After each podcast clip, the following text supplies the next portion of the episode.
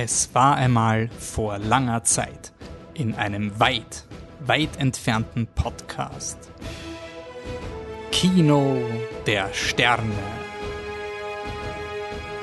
Episode 4 Birds of Prey.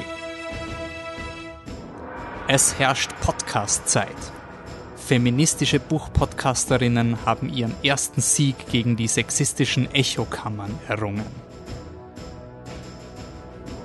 Während des letzten Jahres ist es den Rebellinnen gelungen, Podcasts von ihrem geheimen Stützpunkt aus hochzuladen und Pläne für ein Podcast-Programm zu sichern, deren Inhalt ausreicht, um einen ganzen Planeten zu begeistern. Verfolgt von den finsteren Trollen des Patriarchats jagt Julia Ritter mit ihrem Mikrofon zum Filmpodcast Flip the Truck als Hüterin feministischer Filme, die der Galaxis Gleichberechtigung wiedergeben können.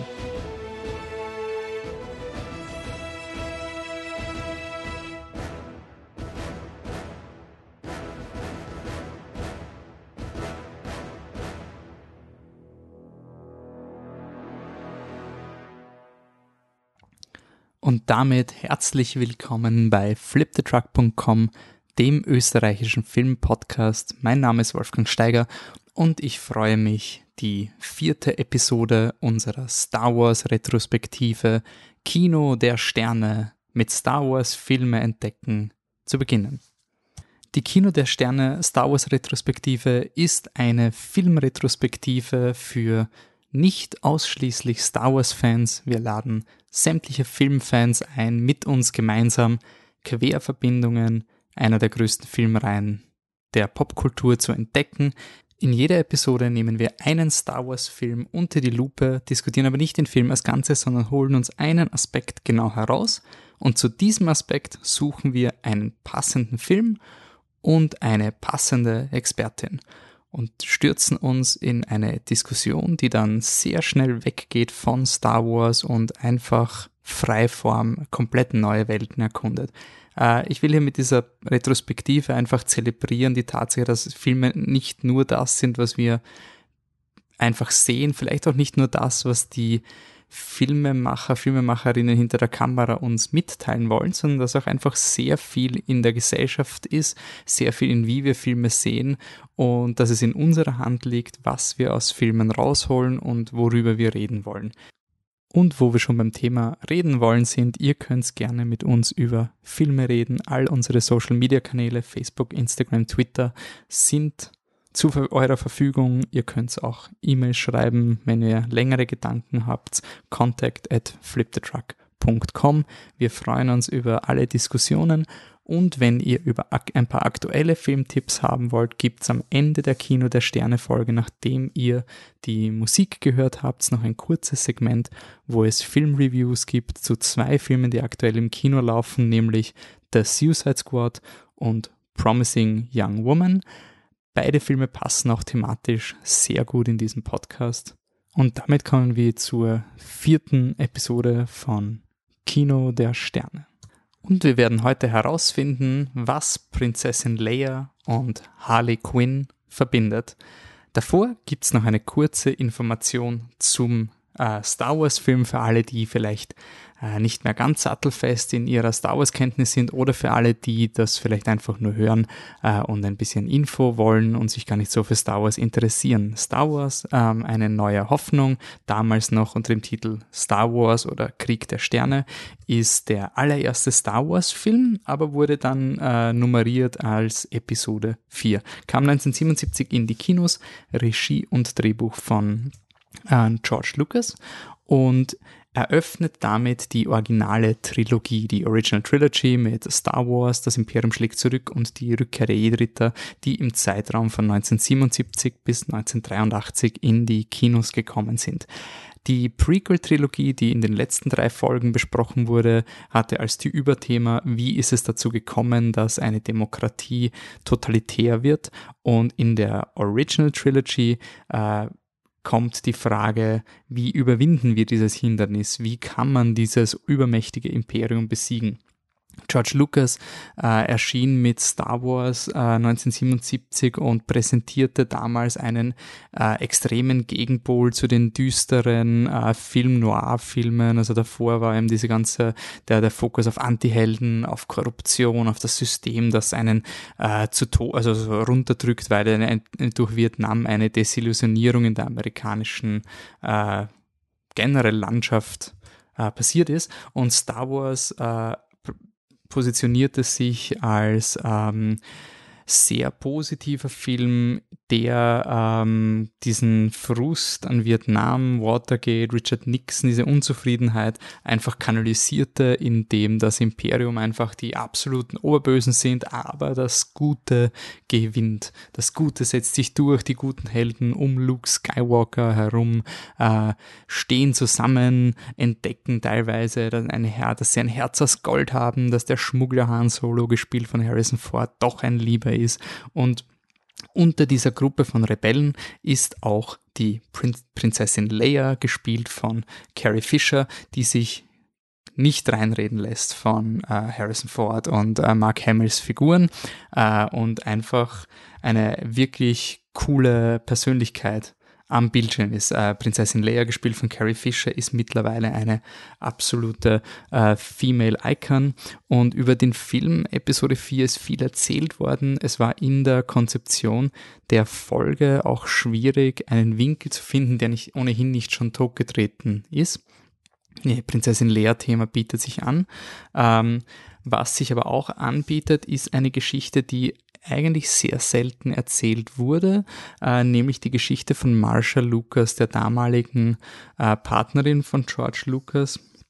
Ähm, Marsha Lucas war eine Cutterin, eine Schnitttechnikerin, ähm, die gemeinsam mit George Lucas an seinen Filmen arbeitete und maßgeblich am Erfolg von Star Wars beteiligt war. Ähm, sie äh, war Schnitttechnikerin bei American Graffiti, äh, der Film, in dem wir, äh, bei dem wir unsere erste Kino der Sterne-Episode gewidmet haben. Könnt ihr gerne hineinhören. Und ihr Schnitt war ähm, erzeugte an auch diese, das Gefühl von American Graffiti, dieses freie, der freie Fluss, dass man da durch die Nacht geht und man springt von Episode zu Episode, aber so, dass es einem irgendwie nie auffällt. Ähm, äh, Marshall Lucas wurde für den Oscar nominiert von American Graffiti, bekam ihn aber nicht und wechselte dann zu äh, Martin Scorsese für den Film Alice Doesn't Live Here Anymore. Und das tat sie unter unter anderem auch deswegen, dass sie sich selber ähm, in der Szene eine Marke etablierte. Denn ansonsten ähm, gab es das Zitat von ihr, dass man sonst sagen würde, George Lucas hat sie ein bisschen im, im Cutting Room herumspielen lassen. Also solange sie äh, an George Lucas gebunden war, äh, würde man sie äh, nicht ernst nehmen als eigenständige Cutterin. Sie schnitt ähm, Martin Scorsese's Alice Doesn't Live Here Anymore und danach auch den renommierten Taxi Driver ähm, von Martin Scorsese und kam dann auch wieder in den Schnittraum von Star Wars Episode 4 und war maßgeblich beteiligt am Erfolg dieses Filmes. Ähm, das ging von einer konzeptionellen Ebene, ein Einfluss, den sie auf George Lucas hatte, nämlich dass beispielsweise der Mentor von Luke Skywalker, ein weiser alter Jedritter namens Obi-Wan Kenobi, ähm, der bildete Luke Skywalker aus und die, das letzte Drittel vom Film tat er einfach nichts und hat quasi in die Luft geschaut. Und von Marshall Lucas kam der Vorschlag, dass man äh, Obi-Wan Kenobi sterben lässt in der Mitte vom Film, um die, das Drama des Films zu erhöhen. Sehr zum Unmut von Alec Guinness, initial, wie er erfahren hat, ja, du wirst einfach äh, gekübelt. Äh, aber dieses Verständnis für Story und wie man äh, ein essentieller Teil des Star Wars Films reinbringt, kam auf einer konzeptionellen Ebene von Marshall Lucas. Und ebenfalls viele ihrer Arbeiten waren, dass man den, äh, das, das letzte, das Finale von äh, Episode 4 äh, in denen die äh, Rebellenflieger versuchen, den bösen imperialen Todesstern in die Luft zu jagen, schaut euch diese Szene einfach mal an. Das ist ein schnitttechnisches Meisterwerk und hier wurde viel von äh, Marshall Lucas selbst zusammengeschnitten, sehr viele Szenen, sehr viele Voice-Over, ähm, die das Drama des Films erhöhen und die diese Szene zu einem äh, von einem Pacing-Standpunkt, also Pacing ist das Tempo, äh, eine herausragende Szene der Filmgeschichte machen. Da ist einfach kein Fett und die Spannung im Film ist einfach perfekt und sehr viel hat es mit dem Schnitt zu tun, auch in der Wahl des Bildmaterials und in einer sehr cleveren Entscheidung, dass nämlich im Original gab es nur den Todesstern, die Rebellen flogen zum Todesstern, um ihn zu besiegen. Das war's. Mehr wurde nicht gedreht. Und äh, von Lucas, also Marshall Lucas, kam die der, der, der Pitch, dass man äh, nicht den Todesstern selber attackierte, sondern dass der Todesstern die Basis der Rebellen äh, zerstören würde. Und man hat sozusagen eine tickende Zeitbombe, eine Ticking Clock. Das ist einfach immer super für Drama. Und um dieses Drama zu erzeugen, verwendet sie sehr viele Szenen äh, aus früheren äh, Aufnahmen, um das Gefühl rüberzubringen, dass die Imperialen kurz davor waren, die Heimatbasis der Rebellion zu zerstören. Und wenn man das nicht hat, dann ist dieser Film so viel weniger spannend. Und wenn man weiß, dass es diese Szene ähm, eigentlich nur in der Post-Production gegeben hat, dann zeigt es, wie mächtig ein Schnitttechniker, eine Schnitttechnikerin ist und wie viel noch sich an einem Film ändern kann, nachdem schon abgedreht ist und man mit Voice-Over noch ein bisschen tricken kann. Also das ist eine, eine sehr spannende Lektion in die Werkzeuge des Filmemachens. So, das war jetzt ein kleiner Exkurs. Ich verlinke noch ein paar Videos, wo das noch äh, besser, also wahrscheinlich viel besser erklärt ist, als man es hier in dem Podcast jetzt machen konnte. Aber was mich beschäftigt hat, war die Tatsache, eine Person, die so einflussreich ist, die so viel an diesem originalen Star Wars-Film gemacht hat, ist selten erschienen ähm, und ist fast schon aus der Geschichte rausgeschrieben worden. Äh, erst in späteren Making-of Star Wars Büchern erscheint der Name Marshall Lucas und kommt sehr viel Credit wieder äh, für sie. Initial, sie hat den Oscar gewonnen für diesen Film. Sie gemeinsam mit äh, zwei äh, Männern, die auch gearbeitet haben, Paul Hirsch und ähm, äh, jetzt muss ich nur leider googeln, aber das ist quasi das Authentische, nämlich äh, Richard Chu.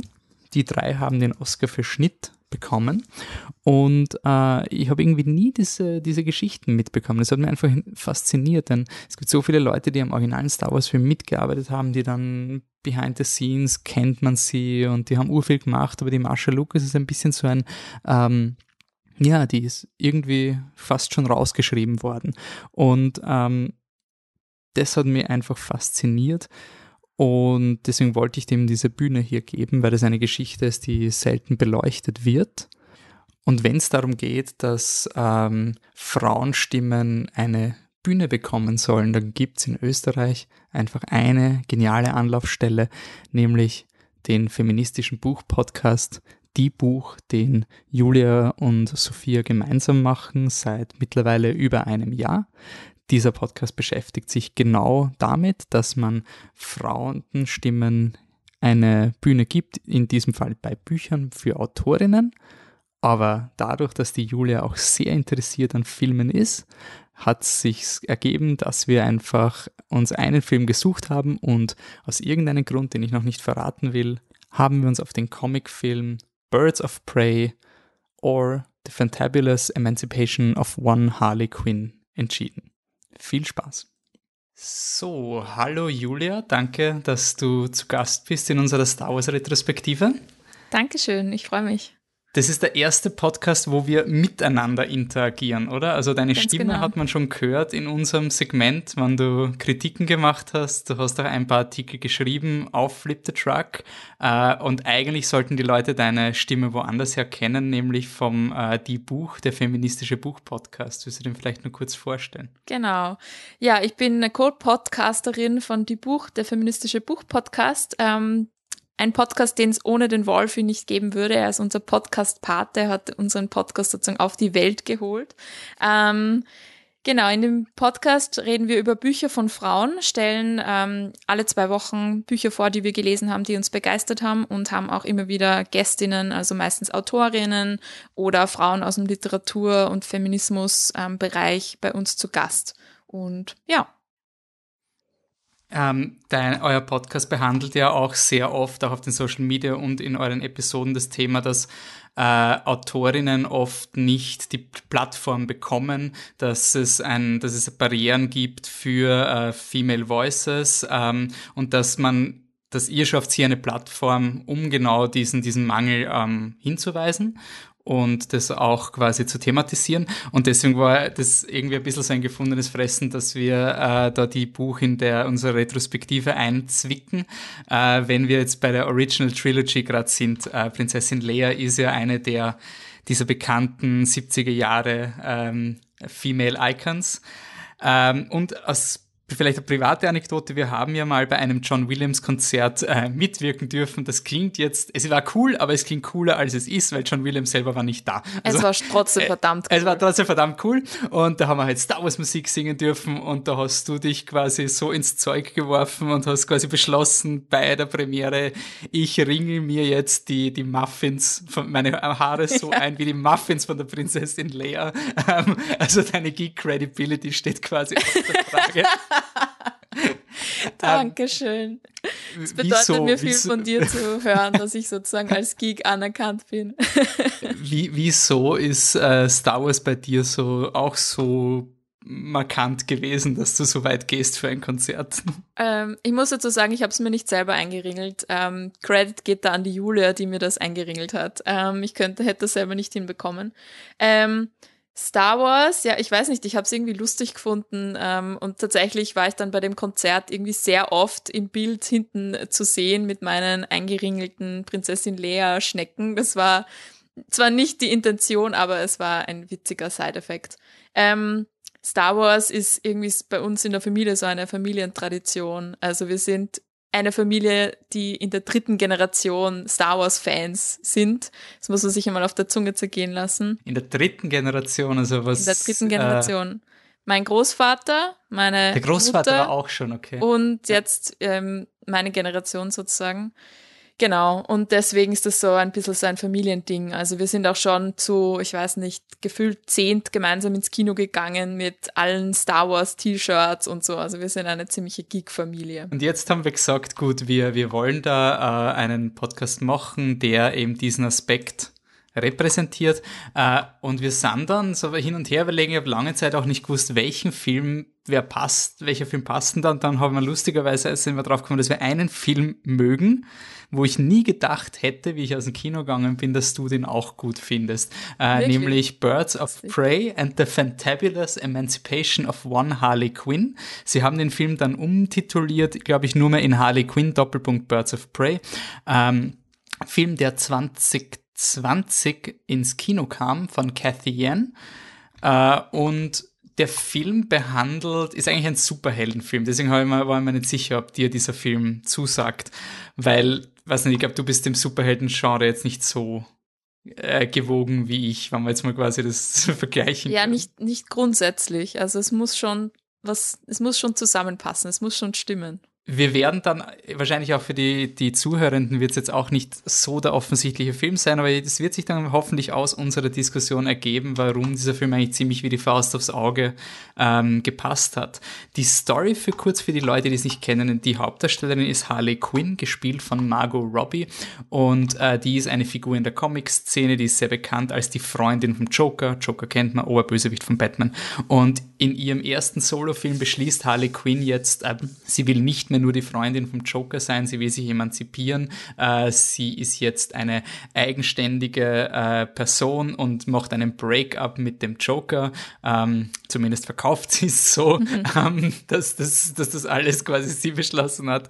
Und äh, das führt dann zu einer Verkettung von absurden ähm, Dis Spielereien, es kommen mehrere Storylines, es ist alles aus der Gesicht von Harley Quinn erzählt, alles ist sehr konfus, sie macht Flashbacks, vergisst dann Dinge zu erwähnen und springt dann hin und her.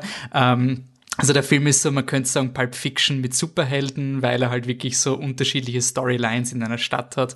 Äh, und gleichzeitig die Birds of Prey, auf die werden wir später noch eingehen, das sind auch Figuren wie die Black Canary, Renee Montoya, das sind Ansässige in Gotham City, die auch in diesem Film ihre, ähm, ihre Berufung finden, indem sie quasi so einen Team-Up machen. Alle diese ähm, Außenseiterinnen finden am Ende des Filmes zusammen, um sich gemeinsam zu wehren gegen den äh, ultra, ultra patriarchalischen äh, Black Mask, gespielt von Ewan McGregor, äh, ein, ein Mafia-Bösewicht.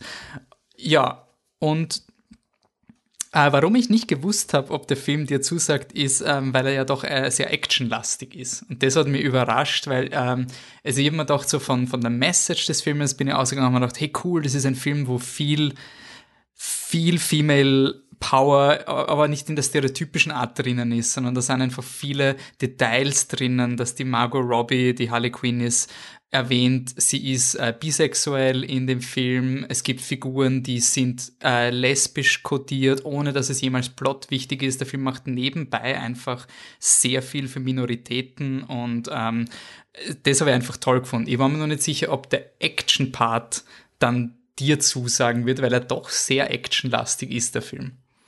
Also, ich habe überhaupt nichts gegen Actionfilme. Ich schaue mir eigentlich auch gerne Actionfilme an. Ich habe jetzt erst die ganze Matrix-Trilogie geschaut. Ähm, ich mag, ich mag Actionfilme, wenn, wenn die Action nicht zu sehr überhand nimmt, wenn es nicht zu brutal ist. Das kann mir auch schnell mal zu viel werden. Aber prinzipiell fand ich gerade die Action-Szenen in dem Film eigentlich sehr unterhaltsam. Also ich fand, hat, das vor allem hat mir irgendwie Spaß gemacht, weil es total unrealistisch ist und total überzogen, übertrieben, total bunt und grell und schrill, so wie Harley Quinn eben auch ist. Also ich finde, es hat einfach mhm. das Gesamtpaket gut gepasst. Also der, die Action-Szenen waren genau so, wie sie auch sozusagen rüberkommt als Figur.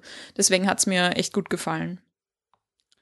Okay, ja, ich, ich finde auch, dass das ein Film ist, wo halt die, die Action-Szenen eigentlich fast schon so, so, so Charakter-Set-Pieces sind. Das ist jetzt nicht ein, eine ewige Aneinanderreihungen von irgendwelchen komplexen Kampfszenen, sondern alles ist ein bisschen so, ähm, also in jeder Action-Szene fühlt sich das an wie ein Figurenkonflikt, wenn Harley Quinn da in dem Gefängnis die, die, äh, diese ganzen Gewaltverbrecher und andere Verbrecher einfach aufs Übelste nieder, niederverprügelt.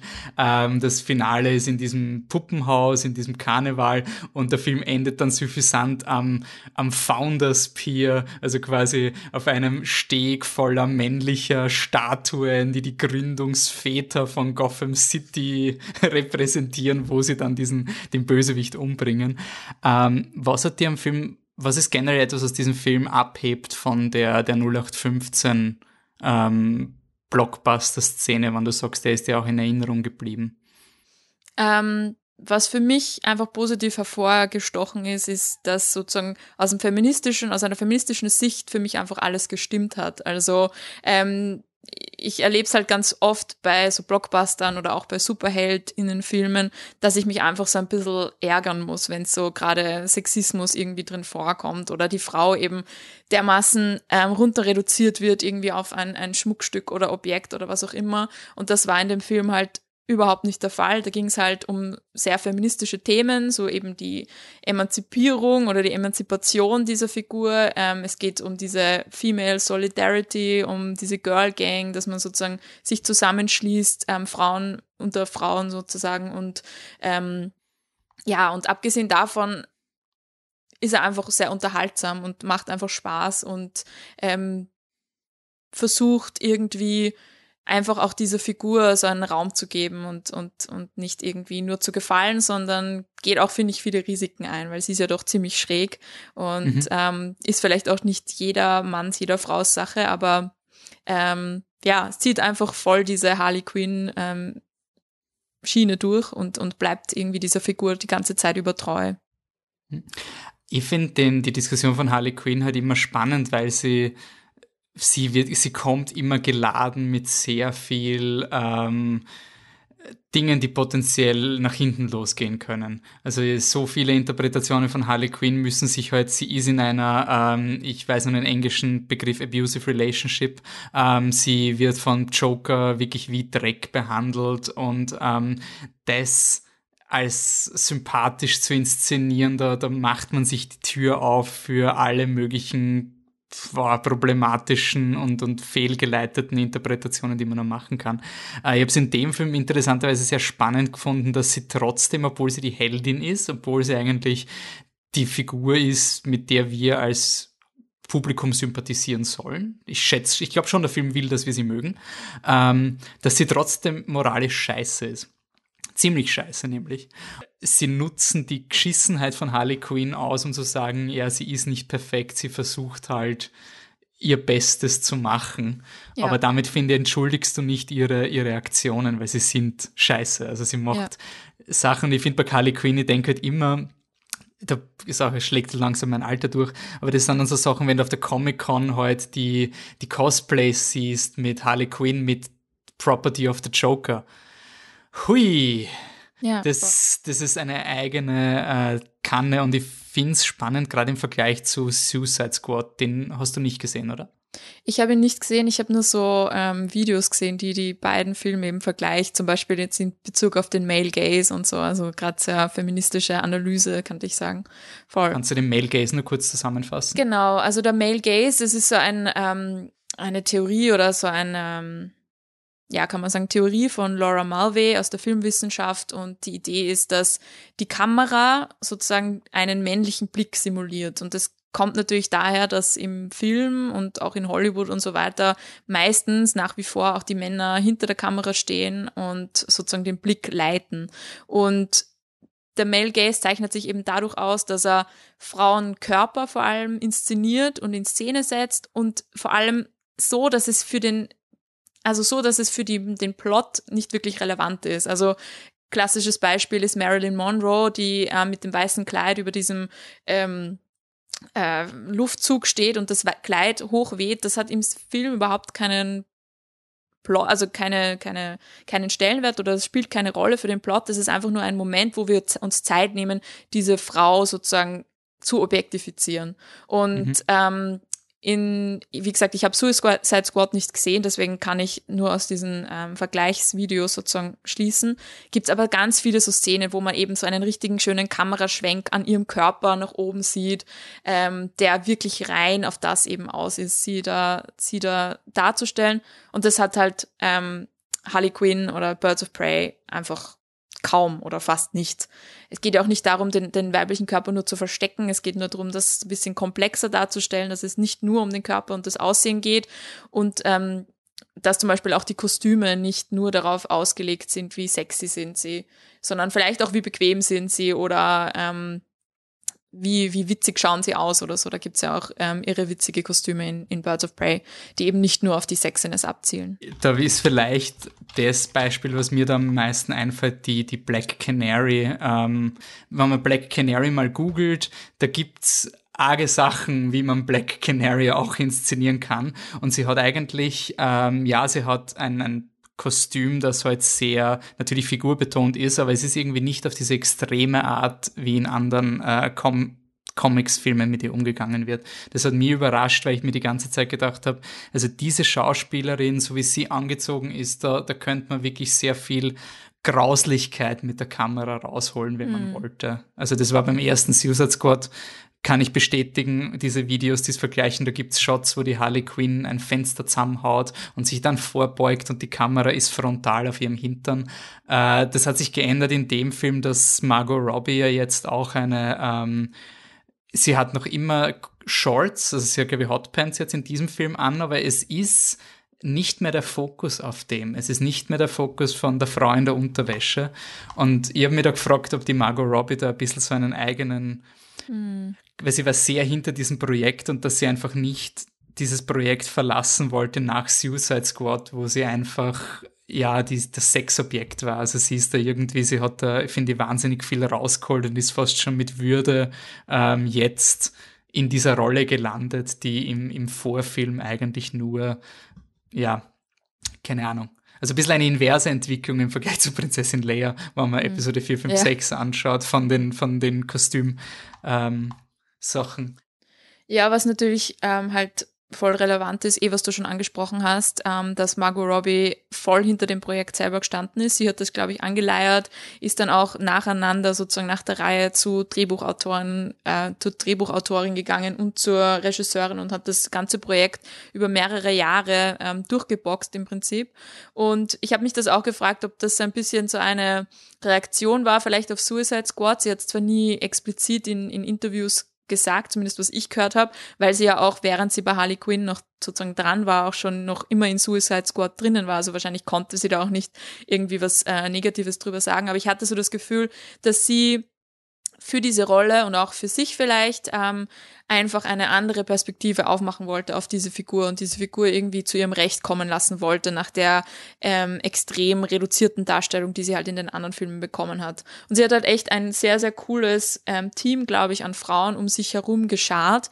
Und ich habe auch in einem Interview äh, gehört mit ähm, Rosie Perez, die ja auch ähm, eine der Frauen spielt in dem Film, die gesagt hat, sie ist 30 Jahre lang schon in diesem Business in Hollywood und sie hat, war noch nie bei einem Film, der so viele sozusagen Frauen maßgeblich maßgeblich beteiligt hat an der, an der gesamten Produktion. Und das fand ich einen echt, echt coolen Aspekt und der strahlt irgendwie so durch, durch den ganzen Film. Auch so das Thema Girl Gang, also Frauen untereinander solidarisch, nicht nur gegeneinander. Also es gibt eine gute und eine böse und die müssen sich am, am Schluss ähm, killen oder so. Das gab es Also das, das James Bond-Prinzip, so genau. dieses Frauen streiten immer miteinander und die genau, eine, und eine kriegt dann wird den, getötet und die andere kriegt die, die brav ist quasi. Genau sind einfach unterschiedliche Figuren, unterschiedliche Frauen, sie sind alle komplex, auch was du vorher gesagt hast, dass Harley Quinn eben einfach kein guter Mensch ist. Ja, das gehört eben auch zur Komplexität von einer Frauenfigur dazu, ähm, dass man das auch erlaubt. Und ähm, es gibt dafür einfach sehr, sehr viele andere. Und wenn ich mich nicht mit Harley Quinn identifizieren will, dann identifiziere ich mich vielleicht mit Black Canary oder mit Huntress oder so. Also da gibt es einfach mehr Möglichkeiten. Ähm, und das, finde ich, sollte man sich schon mitnehmen in andere Filme auch. Mhm. Jetzt kommt dann immer diese, diese Rhetorik, die, die, die mich immer ein bisschen auf die Palme bringt, aber das muss man jetzt mal diskutieren, weil wir haben da jetzt einen Podcast, wir reden da und wir finden das voll toll, dass da Frauen da sind. Wir finden das voll toll, dass das da hinter der Kamera ist und dass das so weiblich ist und so weiter.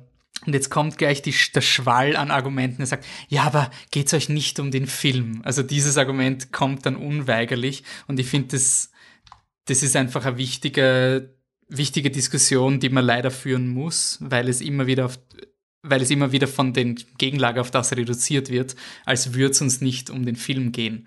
Also ich finde, der Film hat ja abgesehen von diesen ganz, man könnte vielleicht argumentieren, die, die, die kreativen Leute hinter der Kamera sind der Grund, warum so viele neue Layer in diesem Film sind. Also es gibt Szenen in diesem Film, die habe ich in keinem Superheldenfilm bis jetzt gesehen.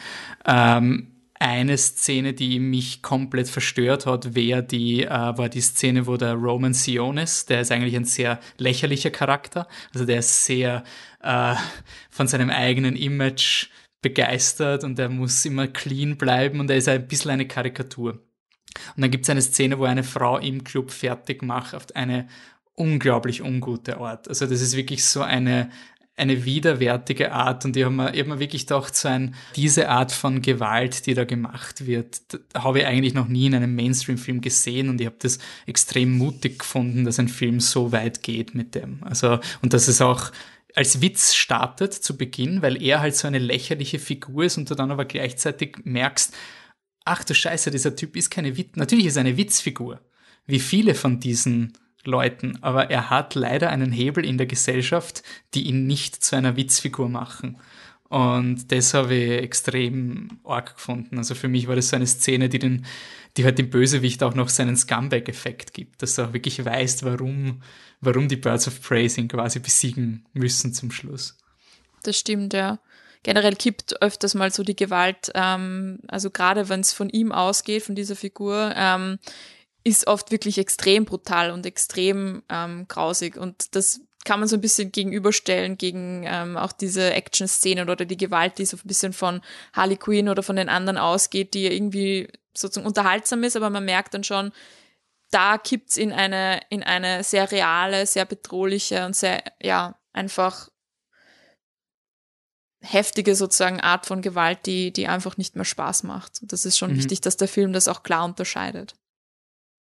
Ich finde es auch interessant, wie der Film das dann trotzdem zelebriert, die, also von der Gewaltdarstellung, also der Film ist eh ab 18. Ähm, er ist ein Film, wir haben es in einem anderen von unseren Star Wars Podcasts ist es diskutiert worden, dass sich äh, Filme oftmals nicht so viel trauen und zu, zu safe sind. Und ich finde eben, was wir geredet haben mit der, mit der Harley Quinn, dass sie so amoralisch ist, ist fast schon einzigartig. Vielleicht ist es unabsichtlich gewesen bei diesem Film, ich weiß es nicht. Glaub nicht. Aber also ich, im Sinne von, dass sie es beim Studio schnell genug vorbeigeschmuggelt haben. Also ich finde, du merkst schon, die Leute mögen das, aber er erlaubt dir halt wirklich so viel Freiheit und er ist nicht, er hat nicht Angst, dass du den Film schaust und sagst, ja, Harley Quinn ist mein Role Model, ich gehe jetzt raus und verprügel Leute mit einem Baseballschläger. Also der Film ist sich quasi dessen irgendwie bewusst und, und vermittelt mir das auch. Ich weiß gar nicht, wie ich es beschreiben soll, aber halt, mhm. er, er zelebriert auch die, die, Tatsache, dass alle Männer, die vorkommen, sind, glaube ich, böse und betrügen die Harley Quinn oder so. Also es gibt, glaube ich, es gibt, glaube ich, keine gute Männerfigur in dem Film, weil selbst Kann der sein. nette Asiate verrät sie dann. Ja, ja ähm, genau. Also, und, und macht es aber so, weiß nicht, auf eine Art empowering, dass du halt einfach sagst, ja, fuck, das ist jetzt einfach diese eine Art Revenge-Fantasie. Es ist ja, ein, ein. Rachefilm, wo jetzt mal alle diese Stereotype aufs Übelste niederkaut werden von der Harley Quinn und wurscht, ob sie jetzt die gute oder die böse ist, darum geht's jetzt gerade nicht. Ja. Das hat den Film für mich so irgendwie so, so, so befriedigend gemacht irgendwie. Extrem, es macht einfach so viel Spaß. Ähm, gerade so diese Breakup-Szene, wo sie einfach mit diesem Truck in, in Ace Chemicals reinfahren lässt und es gibt riesige Feuerwerke und sie ähm, ja sagt irgendwie im Voiceover, ja, die Trennung war vollkommen sozusagen, wir sind im Guten auseinandergegangen und hinten explodiert alles und spritzt herum. Also es ist einfach schön, es macht einfach Spaß. Ähm, was den Film auch ausmacht, ähm, systematisch haben wir eine extreme Ungleichbehandlung von weiblichen Stimmen vor und auch besonders hinter der Kamera. Also ich, für mich ist das immer so ein bisschen äh, symptomatisch mit dem Film Rogue One, ein Star Wars Film, den ich eigentlich sehr mag, aber man hat halt die weibliche Hauptrolle, passt, aber alle Statisten sind Männer, alle Soldaten sind Männer, alle Piloten sind Männer, die Physiker vom Todesstern sind Männer. Es gibt eine Frau, die bei den Rebellen dann noch was zu sagen hat, aber das war schon. Alle anderen Aliens sind Männer. Es war für mich so ein. Und bei Birds of Prey, das war der erste Blockbuster, wo eine Indie-Regisseurin direkt angeheuert wurde für einen Blockbuster. Das hat man vorher in der, in der Genreszene war das schon Standard. Also Gareth Edwards macht einen Independent-Film und dann wird er für Godzilla angeheuert. Also das, das ist die ganze Zeit passiert. Also man hat nie gefragt, ob Männer das schaffen, wenn sie vorher nur 10.000 Dollar Budget gehabt haben, dass sie dann einen 200 Millionen Godzilla-Film machen. Das stand nie zur Frage. Und dann ist, ist mal diskutiert worden, warum gibt es keine weiblichen Regisseurinnen in Star Wars? Und da hat man dann gesagt, naja, das muss man halt aufpassen, weil das ist halt sehr schwierig. Und die Kathy Yen ist die erste, wo das endlich passiert ist, wo wir gesagt haben, hey, du hast einen Hit gehabt auf Sundance, trotzdem nimmt man sie. Und das war für mich irgendwie cool, dass es endlich jetzt auch in irgendeiner Form passiert. Es passiert noch zu wenig, aber ein bisschen was tut sich. Aber das heißt jetzt nicht, ja. dass man mit dem zufrieden sein sollte. Ja.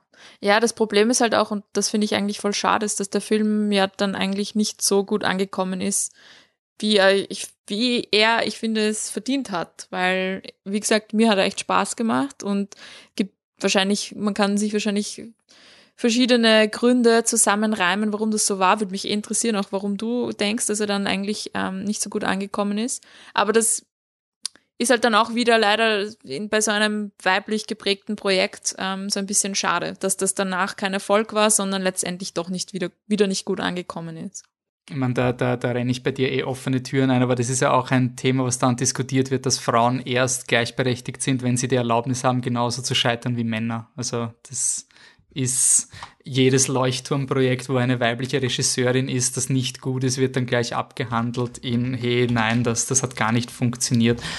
Er hat in Amerika hat er 84 Millionen eingespielt, genau und 200 Millionen weltweit und er wird irgendwas zwischen 50 und 70 gekostet haben. Man muss das Budget immer verdoppeln, dann sagt man, ist der Film kostendeckend, also 140 hätte er gebraucht, 201 hat er gemacht, passt. Also jetzt nur vom, vom Nullsummenspiel, er ist kein Flop. Ich finde es aber trotzdem interessant, wenn man zum Beispiel einen Film wie Kick-Ass nimmt. Das ist ein äh, Superhelden-Comedy-Film 2010 dieser Film hat 30 Millionen gekostet und weltweit 96 Millionen eingespielt und der Matthew Vaughn macht bis jetzt Blockbuster-Filme und Kick-Ass war ein Kultfilm und Birds of Prey ist ein Flop.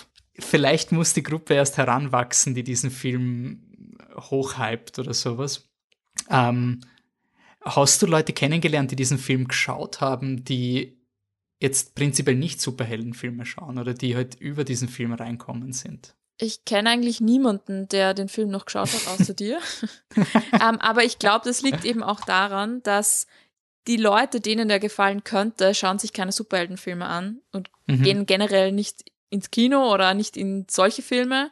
Ähm, und ich glaube, dass da einfach die Zielgruppen vielleicht einfach sich nicht wirklich überschneiden. Ähm, dass so Leute wie ich, die schon ein bisschen geek sind, aber jetzt auch nicht so sehr sozusagen ähm, und sich gleichzeitig für Feminismus und Female Empowerment und so interessieren, dass die einfach niemals einen Superheldenfilm anschauen würden.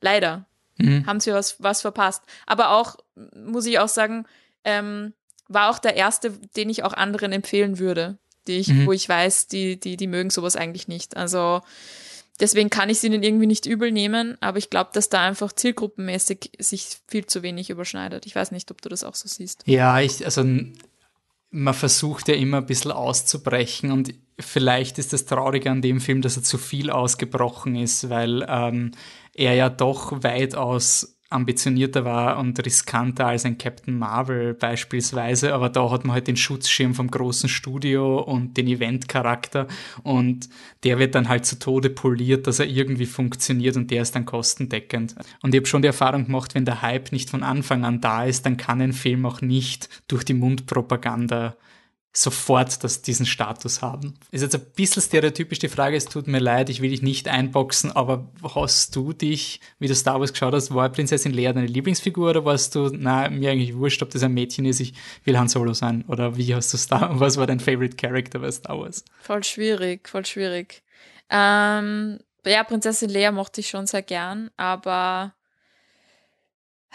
die Sympathien liegen halt trotzdem irgendwie so mit, naja, ja gut, ich, ich mochte Han Solo, weil er irgendwie so edgy und cool war, aber ähm, die Sympathien liegen einfach am Anfang schon bei Luke, weil er sozusagen, weil wir mit ihm eigentlich in die ganze Geschichte einsteigen und wir ihn so sozusagen als unseren Helden einfach gleich am Anfang etablieren und kennenlernen. Und bei Prinzessin Leia ist ja der Einstieg doch bisschen ja, ein bisschen funky, sag ich mal. Wir lernen sie in, in ein bisschen Bedräng, also sie ist immer ein bisschen im Bedrängnis, wenn wir sie kennenlernen, ähm, auch wenn sie das, das cool meistert und so, aber so für die Identifikation dauert es einfach ein bisschen, bis wir sie als irgendwie äh, sympathische Figur kennenlernen, sag ich mal.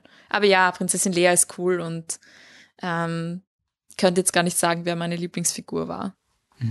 Ich finde es bei der Prinzessin Lea-Diskussion so spannend, weil ich dann oft wieder, immer wenn ich zynisch werde, mir solche Sachen immer wieder vor Augen führe mit, das war mal revolutionär, dass eine Frau zurückredet, wenn der böse Overlord kommt. Also, dass das jetzt würdest mit dem, Entschuldigung, interessiert, also das willst du, dafür willst Lob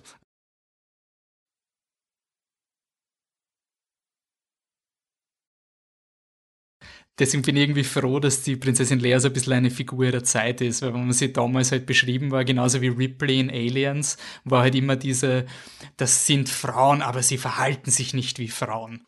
Und was mir gefällt an Birds of Prey sind dann so Szenen wie die oftmals zitierte Haarnadel. Also da gibt es eine Szene, wo die, ich glaube, die Black Canary oder eine, eine von den Birds gibt Black Canary eine Haarnadel, damit sie sich die, die Frisur richten kann. Und das ist einfach urpraktisch und auf das wird kein Mann kommen. Und gleichzeitig ist es nicht unnötig, weil es ist ein Charaktermoment von diesen beiden Figuren, weil sie sich in einer anderen Bildsprache, die einem männlichen Regisseur nicht zugänglich wäre, bonden sie, aber so, dass das Publikum versteht. Also so, die eine hilft der anderen. Es, man würde einfach als Mann nicht so denken an, an diese ja. Art von, von Interaktion. Ja, voll. Ähm, okay, dann äh, bei werden wir jetzt langsam den Bogen schließen mit dem Programm. Ähm, wenn die Leute mehr von die Buch hören wollen, wo können sie euch finden? Also einerseits auf unserer Website www.diebuch.at oder wir sind auch überall auf Spotify, iTunes und so weiter. Alle Apps, wo man Podcasts hören kann, findet man uns unter Die Buch, der feministische Buchpodcast. Ausgezeichnet. Ähm, du warst, du bist schon eine Kinogeherin. Also, ja. obwohl du einen Buchpodcast hast, aber Kino ist, ist trotzdem auch. Ja. Äh, wo hast du Birds of Prey im Kino gesehen? Im Cineplex in Linz. das ist mein, mein, das Stammkino meiner Kindheit. Fast, das Alle Harry Potter-Filme dort gesehen. genau. Okay, und äh, hast du eine Erinnerung, was der letzte Star Wars-Film war, den du im Kino gesehen hast? Im Kino wahrscheinlich Episode 8. Mhm. Danach war dann so ein bisschen eine Star Wars-Flaute bei mir. Okay. Und ich bin dann nicht mehr ins Kino gegangen. Ähm, aber genau, ich glaube, also das ist schon ziemlich lang her. Was ist das letzte Star Wars-Content, äh, den du gesehen hast in irgendeiner Form? Ähm, wahrscheinlich Mandalorian. Mhm. Und? Ähm, ja, ja, fand ich ganz gut. Ich hatte, ich hatte trotzdem was auszusetzen immer wieder, aber ich fand es trotzdem ganz cool. Ja, pack aus, was hattest du auszusetzen?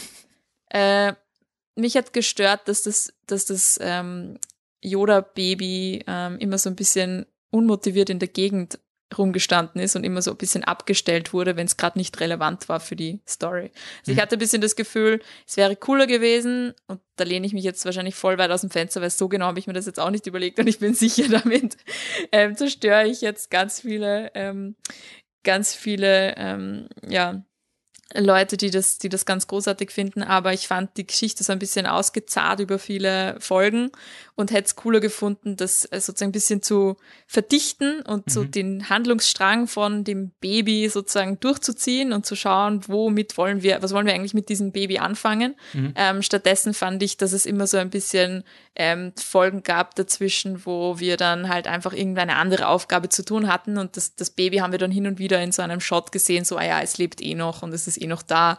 Ist ein bisschen herumgehüpft, hat irgend, mit irgendwelchen Fröschen gespielt oder Froscheier gegessen, gegessen oder was auch immer. Ähm, und dann ging es wieder weiter, ja. Also das fand ich so ein bisschen unmotiviert von der, von der Story. Aber ansonsten hat es trotzdem mal ganz Spaß gemacht, wieder neue Star Wars Stories in dieser Welt irgendwie zu sehen. Und ja. Mhm.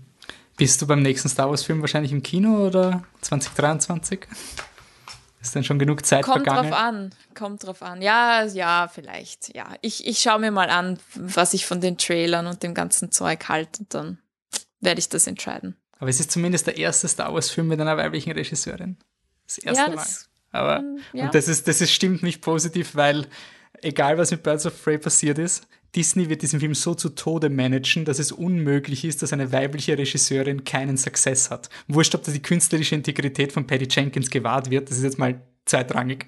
Ähm, es wird unmöglich sein, in meinen Augen, dass ein Star Wars-Film der erste Star Wars-Film seit Episode 9, der ins Kino kommt, nicht so zu Tode gemanagt und gemarketet wird, dass er nicht ein massiver Erfolg ist. Also irgendwann muss auch der Corporate Machine an der Seite des Feminismus sein.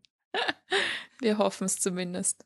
Na passt, dann danke, dass du dabei warst und äh, hoffentlich bis bald. Ciao. Vielen Dank, ciao. Ja, danke nochmal an Julia für ihre Zeit und wie gesagt, schaut bei die Buch vorbei und kommt einfach drauf, wie viele tolle Bücher es von Autorinnen gibt, äh, die man vielleicht im Mainstream einfach nicht äh, so leicht serviert bekommt. Also äh, zerstört ein bisschen die Filterbubble und holt euch äh, neue Impressionen bei die Buch. Wir kommen jetzt zum Segment The Bigger Picture, in dem es wirklich um Star Wars geht. Wir nehmen, was wir jetzt aus dieser Diskussion oder aus diesem Podcast genommen haben und reflektieren auf die gesamte Star Wars Filmreihe.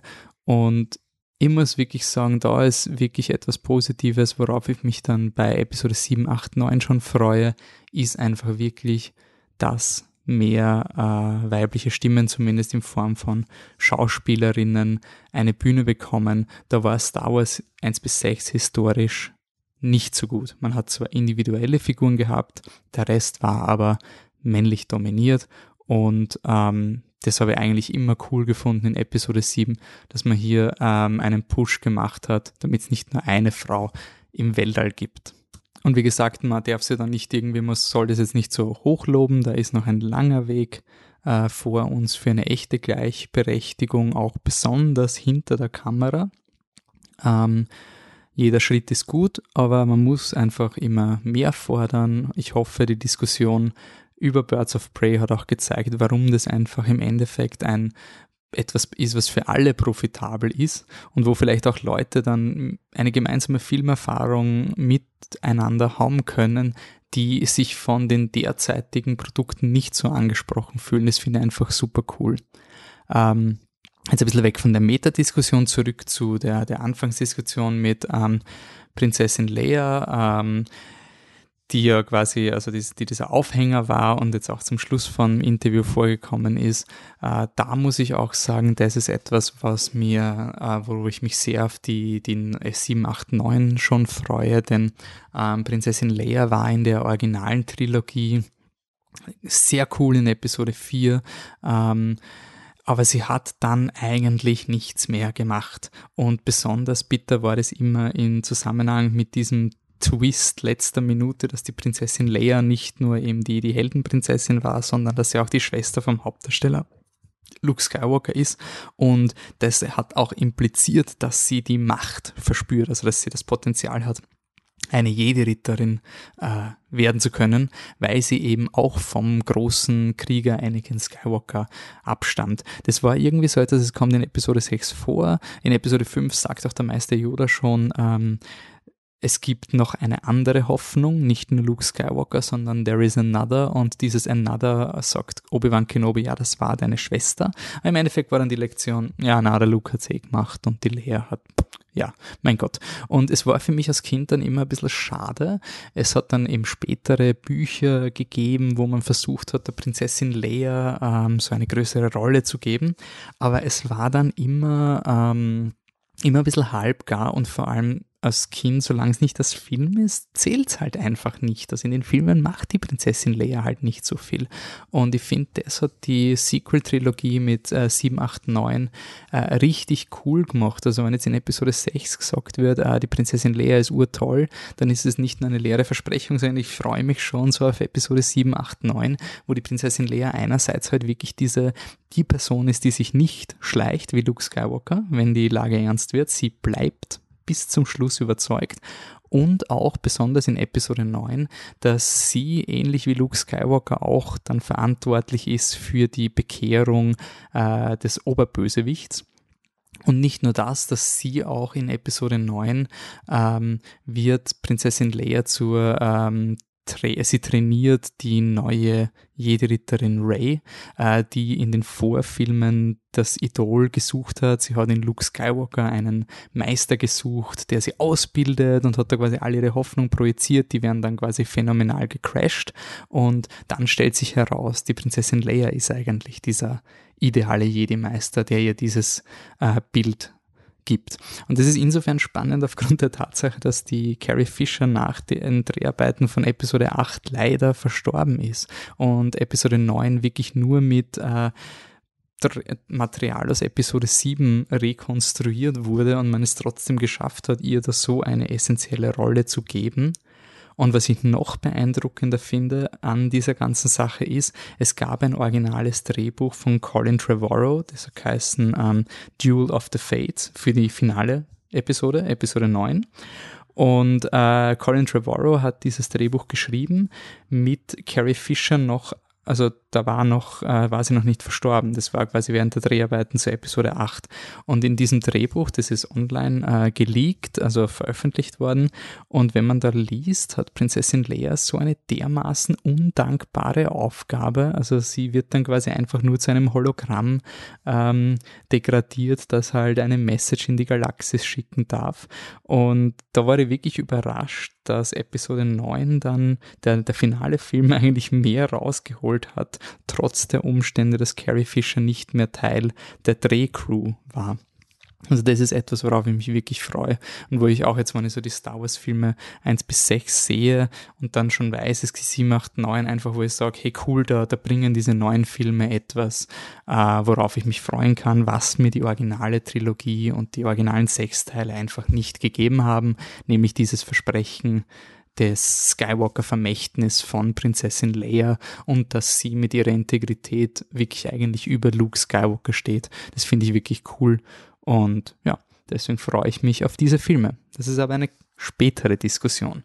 Was als nächstes kommt, ist nämlich Episode 5, das Imperium schlägt zurück. Ähm, das Imperium schlägt zurück ist wahrscheinlich bekannt als der beste Star Wars-Film aller Zeiten. Äh, und weil er halt so diesen Kultstatus hat, gibt es bei, bei dieser Episode auch ein, ein, ein Special. Wir haben jetzt quasi dann mit Episode 5 die Halbzeit unserer Kino der Sterne Retrospektive erreicht. Ähm, wenn ich euch den Namen äh, der Person sage, die beim Podcast ist, bringt es euch nichts, weil ihr werdet sie nicht kennen, ziemlich sicher nicht. Aber es war eine der ersten Personen, wo ich gewusst habe, wie, also aus meinem privaten Umfeld, wo ich gesagt habe, ich muss die Person vor das Mikro kriegen, weil sie eine so persönliche Star Wars Geschichte hat und ich freue mich, dass sie sich bereit erklärt hat, in der nächsten Folge diese Geschichte mit euch zu teilen. Ähm, es gibt ein Star Wars Zeitzeugen Podcast Special von einer Person, die Star Wars schon geliebt hat, wie sie richtig noch in den Oldschool war. Ähm, das kommt auf euch zu. Ich habe aufgehört, mir Release-Daten zu sagen, ähm, weil es ändert sich alles immer. Ähm, ich versuche mindestens eine Folge Kino der Sterne pro Monat hinauszubekommen. Bis dahin könnt ihr gerne mit uns weiter in Kontakt bleiben auf unserem Social Media Feeds. Wir sind auf Facebook, Twitter, Instagram, alles Flip the Truck, außer bei Twitter haben wir Flip unterstrich, der, unterstrich Truck. Sagt es uns und damit ihr noch einen Anreiz habt, mit uns zu reden, gibt es jetzt nochmals ein Ranking der bisher geschauten vier Episoden, ähm, welche Filme mir am besten gefallen hat, damit Twitter zumindest die Möglichkeit hat, mir zu sagen, dass meine Meinung überhaupt nicht stimmt.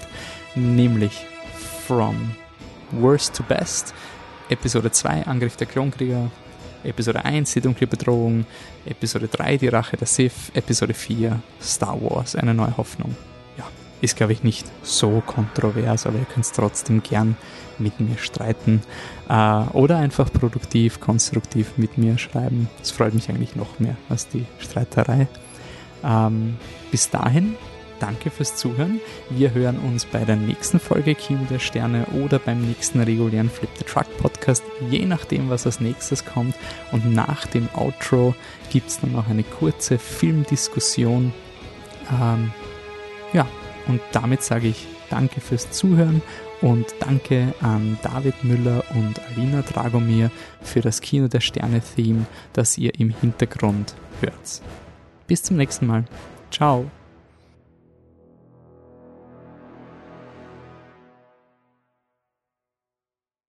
So, und in der After-Credit-Szene gibt es, wie die letzte Folge schon, eine kurze Filmdiskussion oder einen Anstoß für euch, ins Kino zu gehen, ähm, weil wir eben das reguläre Team in einer kleinen Sommerpause sind und deswegen keine Podcasts machen, die sich mit aktuellen Filmen beschäftigen. Aber hier nur zwei Updates und zwei Anstöße für euch ins Kino zu gehen. Suicide Squad wurde erwähnt während des Podcasts. Der ist ziemlich scheiße. The Suicide, The Suicide Squad ist jetzt im Kino, hat auch Margot Robbie als Harley Quinn und ist von James Gunn, dem Regisseur von Guardians of the Galaxy 1 und 2.